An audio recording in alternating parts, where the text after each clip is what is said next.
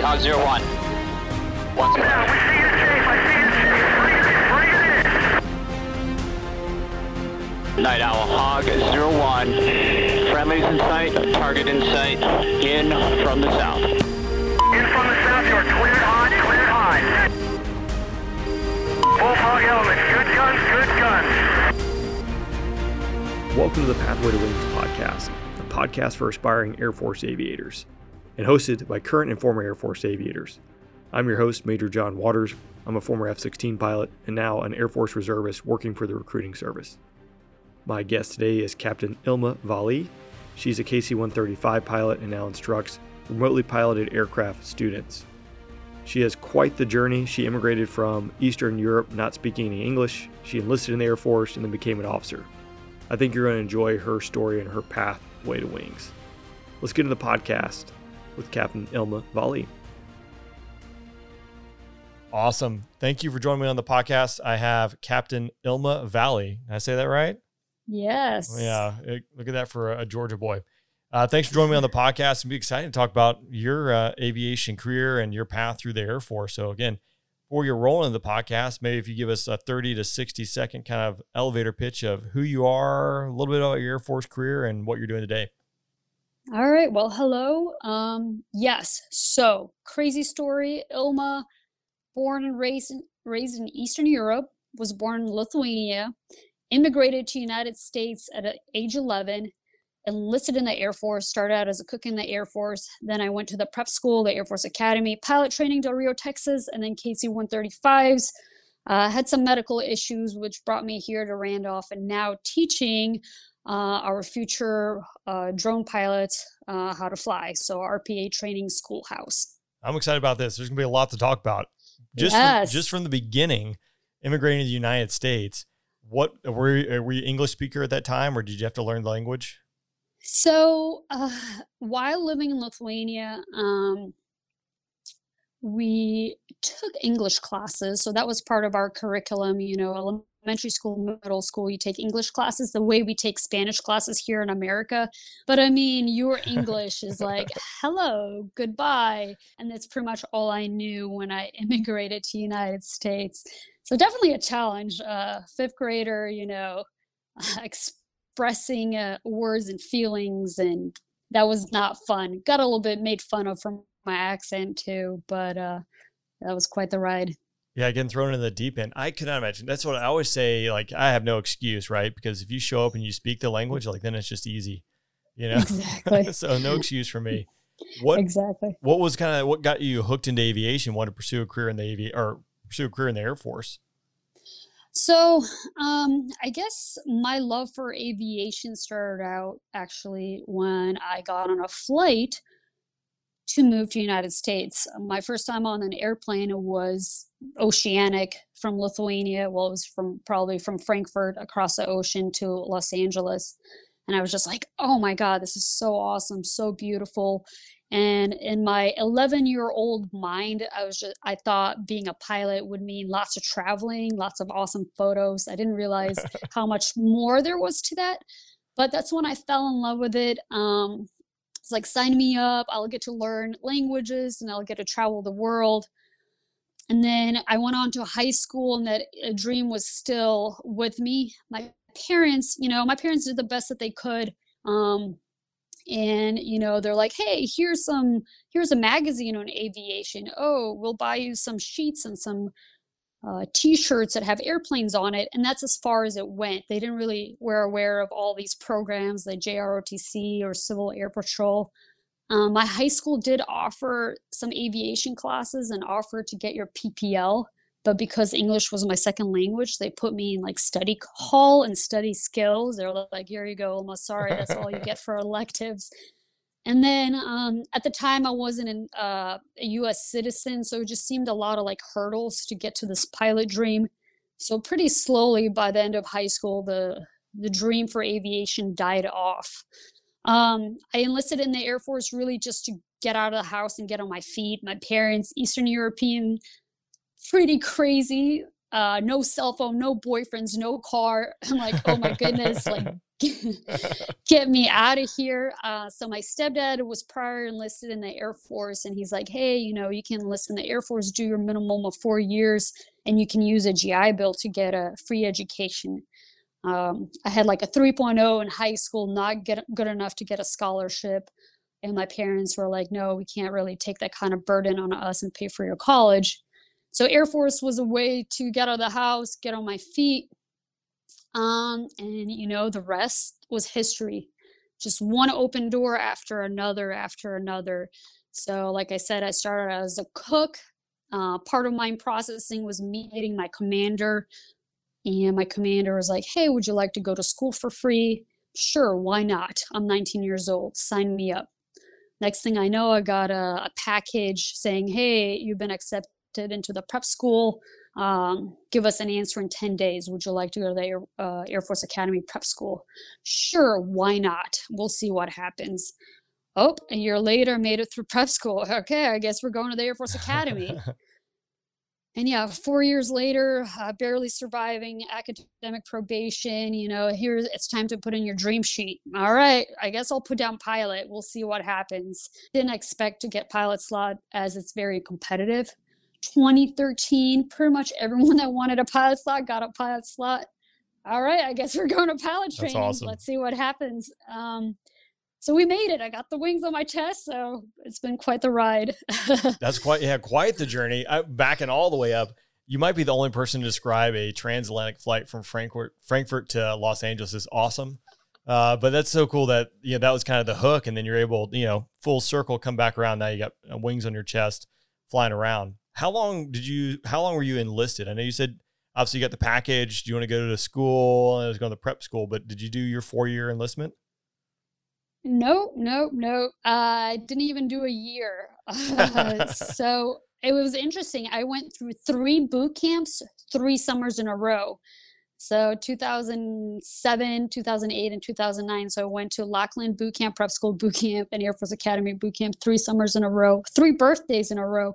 Um, Nailing it. So yeah, so I think I was enlisted. I mean, less than a year. Wow. Yeah, and then went on to the prep school. So some folks say, "Hey, you're not a true prior enlisted because you haven't felt the pains." But I don't know. I flipped some burgers and some pancakes. I feel like I've I've been through it. Yeah. Check the box. You can move on. Check the box and move on. Yeah. Well, that's cool. So out of uh, the Air Force Academy, get a pilot slot off the pilot training. What was pilot training like for you? Oh my God, it was so awful. it, was, uh, it was it was very very very challenging. Um, I was the only female in my class, and mentally, I really struggled and I guess that would be a good advice, you know, that I would like to give to the listeners.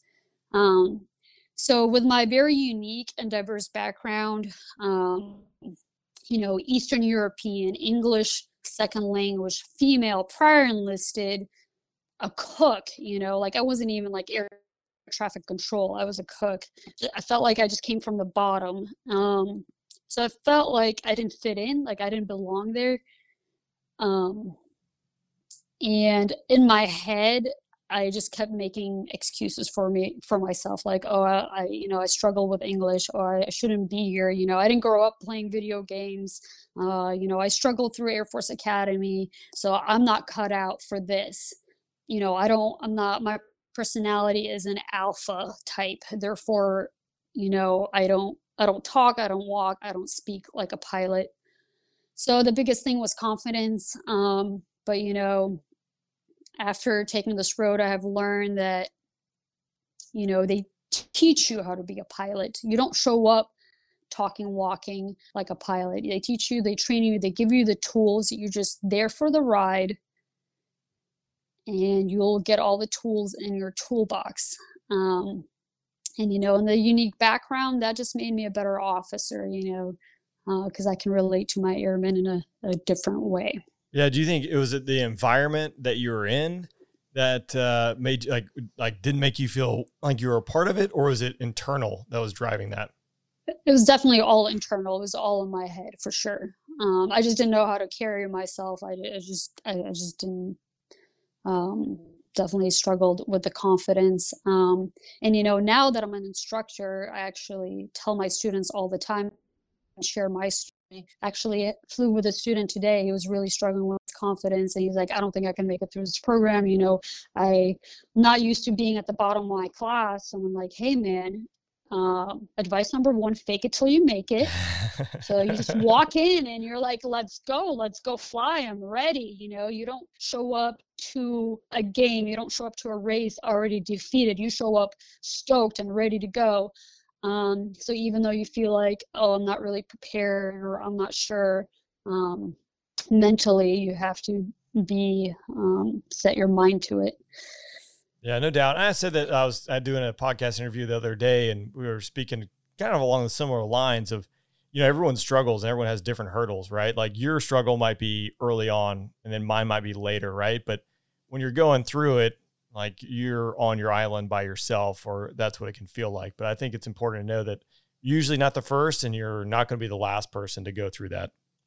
Yeah, I, I learned that, you know, now that I'm an instructor and I see the other side, um, everyone's struggling. Everyone's having a hard time with maintaining altitude, pitch and power, everything.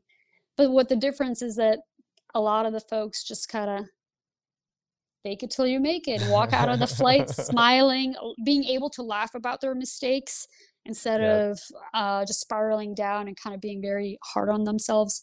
Um, so yeah, and I just beat myself up, and that might be the Eastern European, the immigrant mindset. oh, you did not perfect this. You, you don't belong here. You know. Out. Yeah.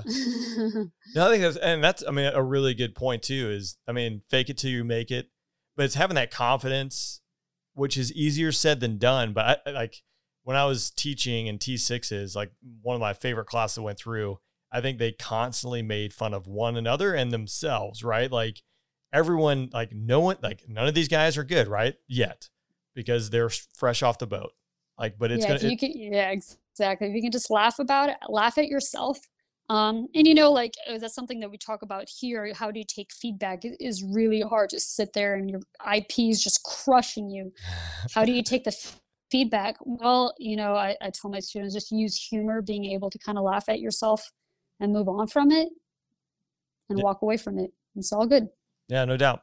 Uh, so out of pilot training, you go off to the KC 135. Is that correct? Yes. What, mm-hmm. what was uh, Tampa, Florida? Oh, rough deal. Thank you. Yeah, someone yes. someone's got to do it. How was that assignment? Uh, it was it was oh, it was difficult. Uh, you know, we talk about being a pilot at the Air Force Academy. We we build it up, and you're just like, all right, this is it. And ops tempo was crazy. I was not ready for it. Um, so even though I was stationed in Tampa, Florida, we were gone all the time, didn't really get a chance to really enjoy Tampa. So as soon as I was uh, done with Altus, had six flights under my belt, showed up to Florida. They're like, all right, here's your three warm up flights and out the door. Deploy. Go ahead. Have fun. Yeah. So I felt like I learned how to fly on a deployment. um, so yeah, the ops tempo is very. What was very that? What, what, was that tempo like for you? Uh, so it was what three months on, three months off. But when you're back for the three months, you might be sent to red flag or hurricane evacuation. Um, so it's definitely a lot of fun as a first lieutenant. Uh, definitely really tough if if you're trying to settle down and start a family or if you start dating somebody. So I started dating my husband at the time. So it was just really difficult for a lot of the young folks to establish a relationship or a family. Um, so that was the the biggest hurdles for most. Um, other than that, it's a lot of fun, lots of hours. Um, get really familiar with Qatar, cutter, excuse me. Um, yeah. That's what I think yeah, like most people don't realize too. Like I'm, I obviously love being a pilot. Being pilot's great. Being a pilot in the Air Force is great, or any aviator for that matter. But in the current times, like the tempo is really busy.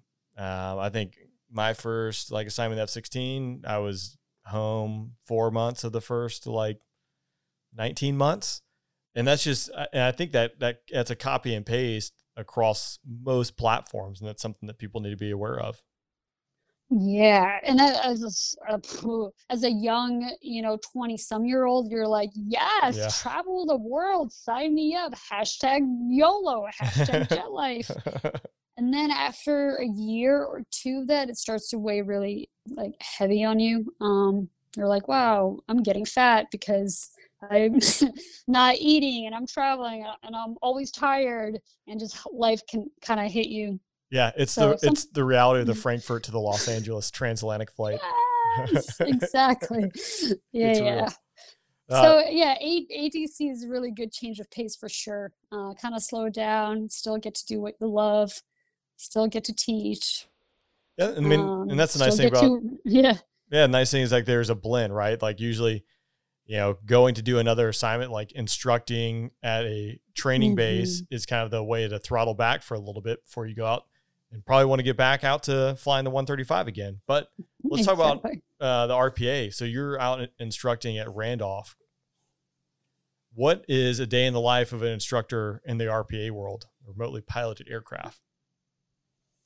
Uh, so here at ATC at Randolph, um, so URT undergraduate RPA training, and I teach RIQ portion, which is RPA instrument qualification.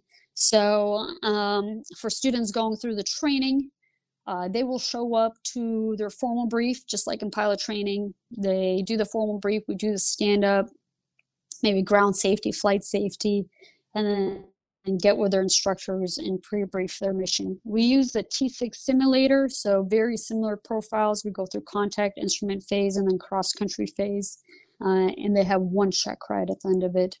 Uh, it's uh, the difference between UPT and URT is that because it's a simulator, we already know what the weather is going to be, and the profiles are very canned. And then you don't have crazy radio calls or something like non-standard kind of ruin your sortie like Yeah. a bird strike or something. So everything's very canned. Yeah, Yeah. exactly. That's the Everything. epitome of being a pilot. Yeah.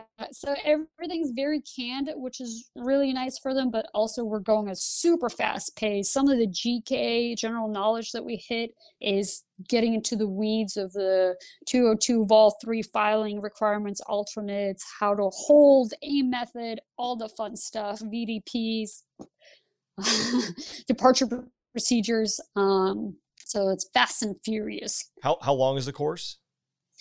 It will be two weeks of academics and then two months of flying, or almost three months of flying. So total of three months. And then once they're done with RIQ check ride, and then they go to RFC, which they just go across the hall and do RPA fundamentals course where they get to fly like MQ9 ish sim. Mhm. And then they get their wings. So they get their wings pretty quick within five months of being here. Gotcha. It's still a lot. That's a lot of material to digest and process in that short time span. I remember going through and like instruments for me was just like mind blowing. Like, bare, I what an instrument, you know, ILS, instrument landing system. Like to me, that was just such a for. It was probably like if I went to you know Eastern Europe and I was having to speak another language. Uh, like it was, it was, it was mind boggling to me. So that's that's a quick pace. But when they finish up there, then they're out the door to like their initial qualification training. Is that correct? Yeah, they go on to their FTU, which is Holloman, Syracuse, or March, or if they go RQ4s. So they'll either go to MQ9s or RQ4s, and then if they go to RQ4s, they go to Beale Air Force Base and do their uh, FTU. So from start to finish, when they show up at Randolph, how long does it take to go through Randolph and then get to their first flying assignment as a combat mission ready operator? Yeah, great question. So we brief this all, all the time for all the visitors coming through here. Um, it takes them, including Doss, so they actually go through Doss and they do cross country at Doss and they get about 39 hours at Doss. Um, with Doss, URT, and then their FTU, they will be mission ready in less than a year. So these are second lieutenants, you know, 24 year old, uh, 24, 25, 26 year old. Um, they're going to be aircraft commanders within a year, which is crazy. Um, and then next to them, they're going to have a sensor operator flying who might be as young as 18 years old because they're straight out of boot camp. Um, So it's, it's it's a lot. It's a lot. So you know, if they're flying the MQ9, they're going to be leading the mission. They're going to be talking to the troops on the ground. They're going to be using their mIRC, and they'll be pulling the trigger and saving lives.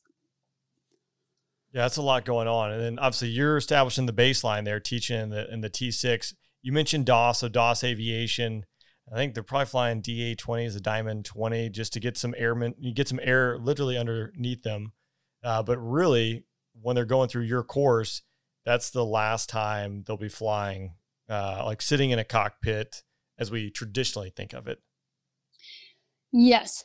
So at Doss Aviation, they go through like the fundamentals, uh, you know, airmanship, uh, and it's important. You know, they're like, well, why why are they going through this if they're not going to be actually flying an aircraft? Well, they are. They're actually flying an aircraft that's across uh, the world, and it might have a three second delay because it takes three seconds for the signal to get to the satellite and back to the aircraft, and plus they can't feel the aircraft so, you know, if you're so focused on your GPS or writing notes on your lap and you don't have your aircraft trimmed out and all of a sudden, you know, you're in a descent, you can't feel that. So your cross check has to be so much better. Your situational awareness has to be actually much better. Uh, so yeah, DA20s, they actually go through the manned flight. T6s here is purely all simulators. And then, yep, um, their cockpits, uh, ground control unit, I believe that's what it's called. Um, it's just a little room. It's a little box. Yep. And they have screens and they have a phone and you have somebody sitting next to you. So not a traditional cockpit, like you said. And everyone who's going to the RPA, they they start at Randolph, correct? They will they will start at a Doss Aviation, followed by Randolph, followed by their FTU. Yes, so everyone will go through. Mm-hmm. How many people go through a year, roughly? 500. So it's 500, 500 pilots. Yeah, yeah. That's wild. It's probably like 488. Hopefully that's not classified. No, yeah. it's probably on a sign somewhere outside the base, I would imagine. yeah. Of the production. Mm-hmm. So yeah, uh, 558th is is known for producing the most pilots in the world. I believe so. Because if you think about it, it takes us three months to produce, or it takes us six months to produce a pilot.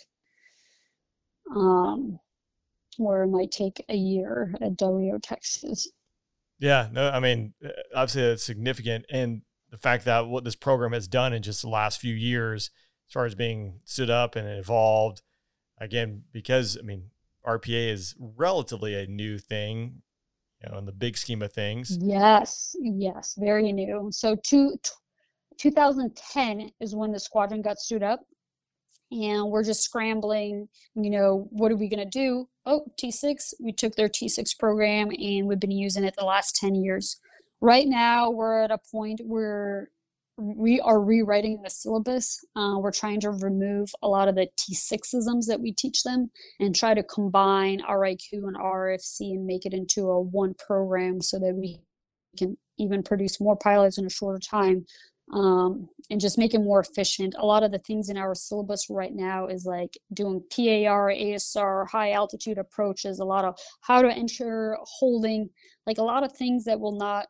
be needed in an RPA community. Right. Yeah. um, so it's like, do they really need to know uh, how to hold? I mean, pretty sure they just put in their little box and it orbits on its own. Yes, we would still want the airmanship, we still want the communication, aircraft control, situational awareness, CRM, all that good stuff. Uh, so we're we're looking at the syllabus right now and uh, looking to rewrite the course to be more efficient. What are some of the greatest challenges as far as just being an aviator uh, for for you, or was it going through pilot training? You know, transitioning between different platforms because now you've flown, you know, a couple different planes. What are some of the the things that you've had to deal with, and how did you overcome those? Ooh, challenges. Um. All right, maybe um we can talk about this. Uh, a big challenge for me was when I had some sinus issues at MacDill. I developed awful sinus infections back to back for like an entire year, had a sinus surgery.